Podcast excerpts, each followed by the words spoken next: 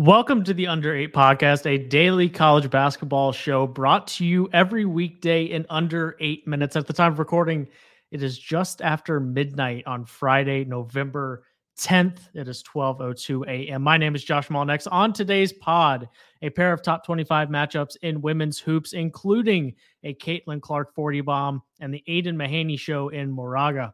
It's all right here, right now on the Under eight Podcast.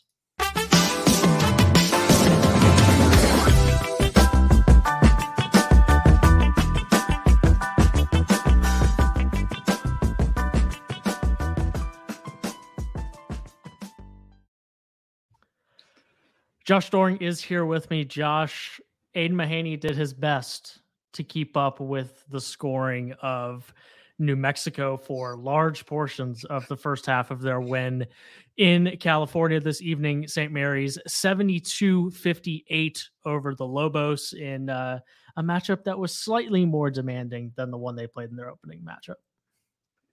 Yeah, and somehow he only tied his career high with twenty-five points. There you go. I think it must have been something like sixteen minutes left. He went to the free throw line with a chance to get to twenty-six, and he missed the second free throw, if I remember correctly. And then he didn't score again. So he could have had thirty-five easily. And then, you know, he didn't need to play large portions of the second half, and they had the bench out there by the end, and he was absolutely spectacular. And the The thing that I love about him and the way he handled this game, that it's an area of growth from year one to year two, is he made really good decisions with the basketball. It's not like he was forcing his shot. He just happened to get himself a lot of good looks. But I was very impressed with what he did with the ball in his hands outside of a couple possessions, in addition to obviously the stat line. Yeah, he watching him create shots for himself is just a blast. He's he's pretty he's almost too crafty for his own good sometimes. Kind of what you're talking about a little bit, and where there's some poor shot selection at times, and it feels like he's trying to do too much. He's just I, I think it's almost a he's too good for his own good sometimes, because he's just so crafty, whether it's a you know a floater or just being able to finish at the rim in a way that you're not really expecting him to. And of course we know about the playmaking and the shooting and all of those things, but he, um, he's, he's just so gifted when it comes to finding the right spot that it's, it's a blast to watch. I'll be curious as Saint Mary's gets deeper into their schedule and it, when they play teams that are really athletic and, and can pressure that backcourt in a real way. I'll be um, I'll be curious to see how they handle that, but they are they look the part as a as a team that that could beat Gonzaga in the West Coast Conference, you know, regular season race, and be one of the best mid-majors in the country. Yeah, absolutely. No, I mean, maybe you would like to see a little bit less reliance on Mahaney, but they continued to do fine in the second half without him scoring a bunch of points. So on the the New Mexico side, real quick. That rebuilt front court, definitely a work in progress. Mm-hmm. They got hammered on the boards. Saint Mary's got all kinds of second chance points. There's some work to do there for Richard Pitino. And the the other part of this is Jalen House wasn't out there. Jamal Mashburn couldn't buy a bucket. Mm-hmm. When those two things are happening at the same time, you end up with under sixty points. Yeah. They needed Mashburn to be really good to have a chance to win this game. With House not being available, Mashburn had a really poor game, and they just didn't have – I mean, they made it sort of mildly interesting for a couple mm. minutes there in the second half that maybe they could put the run together after they put the run together to get in position to put the run together. But other than that, it was it was comprehensive, and it's, it's going to be a, a good win for Saint Mary's ultimately, that they really didn't have to work that hard for. So it's kind of an added bonus there.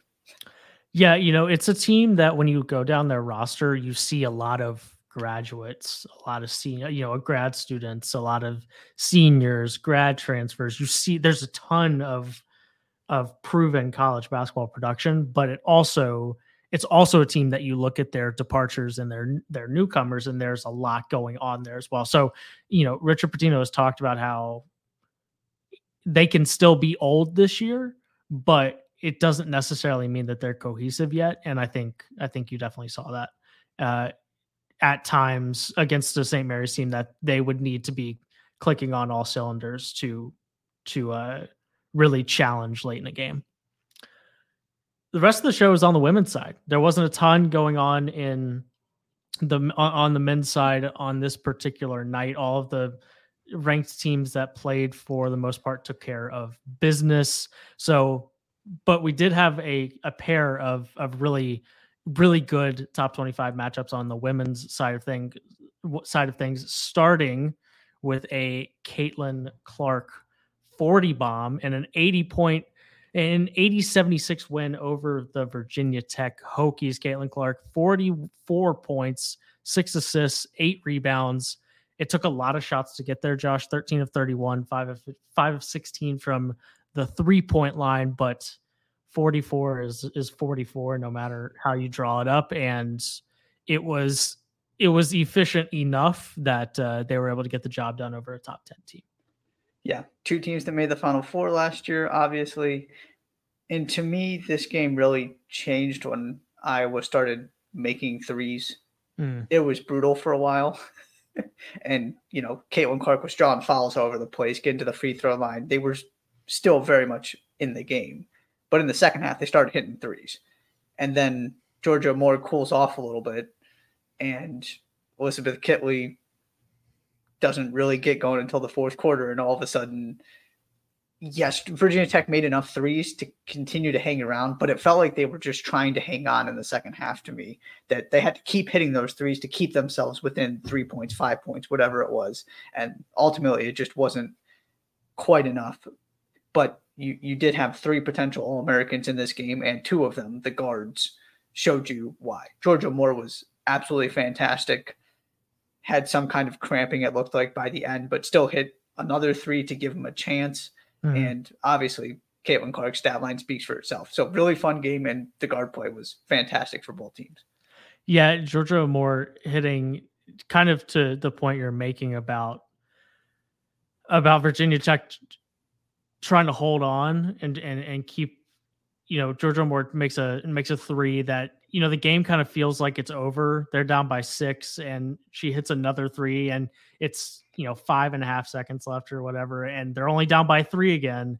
And Caitlin Clark's probably going to go to the line and make at least one if they can just get the ball to her, which is exactly what they do. And they, you know, end up losing by four, but that kind of felt like that was indicative of the, of the fourth quarter kind of, kind of as a whole. It's like, okay, we're, we're kind of keeping pace. We're kind of keeping pace, but we're also just, just not, not quite there. I am, I, I'm constantly kind of torn between, because quite frankly, I don't love seeing, seeing a box score shape shaped like this. I don't, I don't love it. I mean, it looks very similar to like the one that we had with Tyson Walker and Michigan State in their, in their James Madison game. But this, you know, Iowa beat a top ten team and Michigan State lost to James Madison. So I can't be too upset about it. And that's, you know, they came up one win short of a national title last year. So clearly Caitlin Clark is incredibly special, and it's, and it's more than good enough to get Iowa where they want to be. It's still a little bit striking to see, you know, three of the, of the nine players that take the, took the floor have zero points, and two more, you know, combining for a total of six points, and they're still being a top ten team in the country. Yeah, it, it's definitely something that's interesting that we need to talk about more as the season goes on. The other thing I wanted to mention real quick, this was, I was one big non-conference game. Mm-hmm. You've got a couple matchups against Big twelve teams, but not the, what are expected to be kind of the conference standard bearers. So this was your your one big-time showcase before, and they're going to get tested in the Big Ten, definitely. But before Plenty. we get to that point, this was this was the one, took advantage, got the win. Wasn't pretty from start to finish, but ultimately, to me, they're deserving winners. Previous in the evening, earlier in the evening, was Florida State and Tennessee. Florida State jumping out to a, a big lead, thirty-four twenty after one quarter, but Tennessee just kind of kept chipping away, chipping away. They won the second quarter by six, the third quarter by ten, and you had a very close game coming down the stretch and a, more uh, really, really nice individual performances in this one. Yeah. thirty-seven, thirty-one and seventeen for Rakia Jackson. Sure. That's, that's pretty good. Sure. And unfortunately missed the game winner, had some opportunities late, just couldn't complete the comeback. And, you know, good, good for Florida State. It's your first top twenty-five non-con win since twenty nineteen. And it was a sort of a strange, looking at the, the box score is always interesting for games like this and trying to figure out kind of what maybe made the difference. And you've got, you know, Tennessee winning the rebounding battle forty-seven to twenty-eight, but mm-hmm. Florida State making two more threes, well, and two more free throws, being a little bit more efficient there. And, ten, but then Tennessee's got this eighteen eleven edge in turnovers. So it really just kind of all balanced out in the end. There were cl- some clear advantages and disadvantages for both teams. But in the end, it all sort of balanced out, and it came down to a couple plays at the end, and Florida State was able to make the ones they needed to to get the win. ninety-two ninety-one, two really high-level top twenty-five matchups on the women's side of things. Anything else we need to get to from what happened on the court this evening before we uh, set the stage for us a loaded Friday night? No, let's get to it.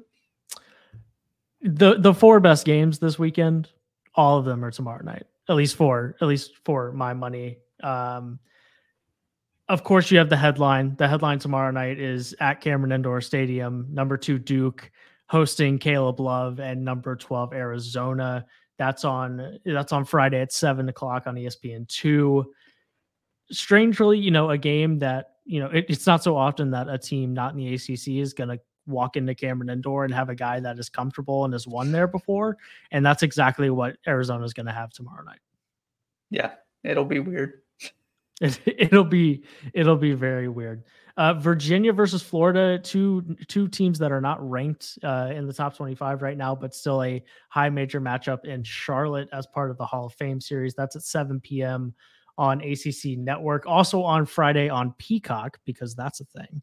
Uh, number nine, Tennessee at Wisconsin. That's a game that uh, on the right night can be a final score of like forty-five to forty-three. We'll see what we'll see what it brings tomorrow night. At least Tennessee, I feel like has there, there's some there, there's some reasons to believe that maybe Tennessee doesn't quite have that poor of a performance offensively in them anymore with guys like Dalton Connect on that team, but we shall see. It it could be a it could be a fifty-one fifty type of type of basketball game, but that's a good one on Peacock at the Kohl Center. And then a sneaky one, I think. You know, we've we had Gonzaga in the news yesterday with the the news of Steel Venters and a Yale team that is the favorite in the Ivy League. That's at nine o'clock on E S P N Plus. A a good test for for both teams. But Yale could get a signature win on the road if they were to steal that one. Yeah, really, really good Friday night, which you don't usually get. So this is exciting. Very, very exciting. Josh, anything else? No, I'm ready to get out of here. Thank you so much for being a part of the first week of the Under eight podcast. We'll be back on Sunday evening to recap the weekend that was and get ready for another week of college hoops. That's the Under eight podcast for Thursday, November ninth, recorded just after midnight, twelve fifteen a.m. on November tenth. Be sure to subscribe to the podcast wherever you listen to your shows and follow the Under eight pod on Twitter, TikTok, and YouTube. Thank you so much for being here, and we will see you on Sunday night.